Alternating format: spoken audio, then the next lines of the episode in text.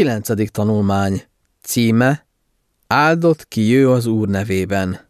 Szombat délutáni rész. A kő, amelyet az építők megvetettek, szegletkővé lett.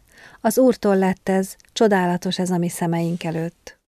118. Zsoltár, 22. és 23. verse. A Zsoltárok könyve tanúságot tesz Krisztus személyéről és szolgálatáról a megváltási terv szerint végzett munkájának szinte minden aspektusát láthatjuk benne. Életének és munkájának előképeit, az arra vonatkozó bámulatos pontosságú jövendőléseket látjuk ebben az iratban.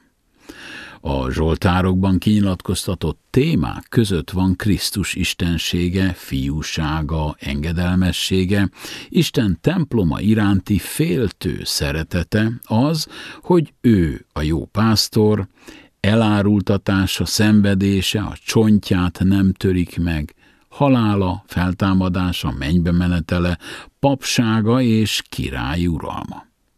Mindez benne van a Zsoltárokban hosszú évszázadokkal az előtti jövendőlésként, mielőtt testben megjelent volna. Nem is csoda például, hogy amikor az Emmausi úton Jézus a szolgálatáról beszélt a tanítványoknak, visszautalt a Zsoltárokra. Azt akarta, hogy bizonyítékot találjanak arra is, ki is ő valójában. Íme néhány Zsoltár, amelyek előképe Krisztusban teljesedett. A 24., 45., 72., 101. Zsoltár, a tökéletes király és bíró, a 88. és 102. Zsoltár Isten szenvedő szolgájának imái.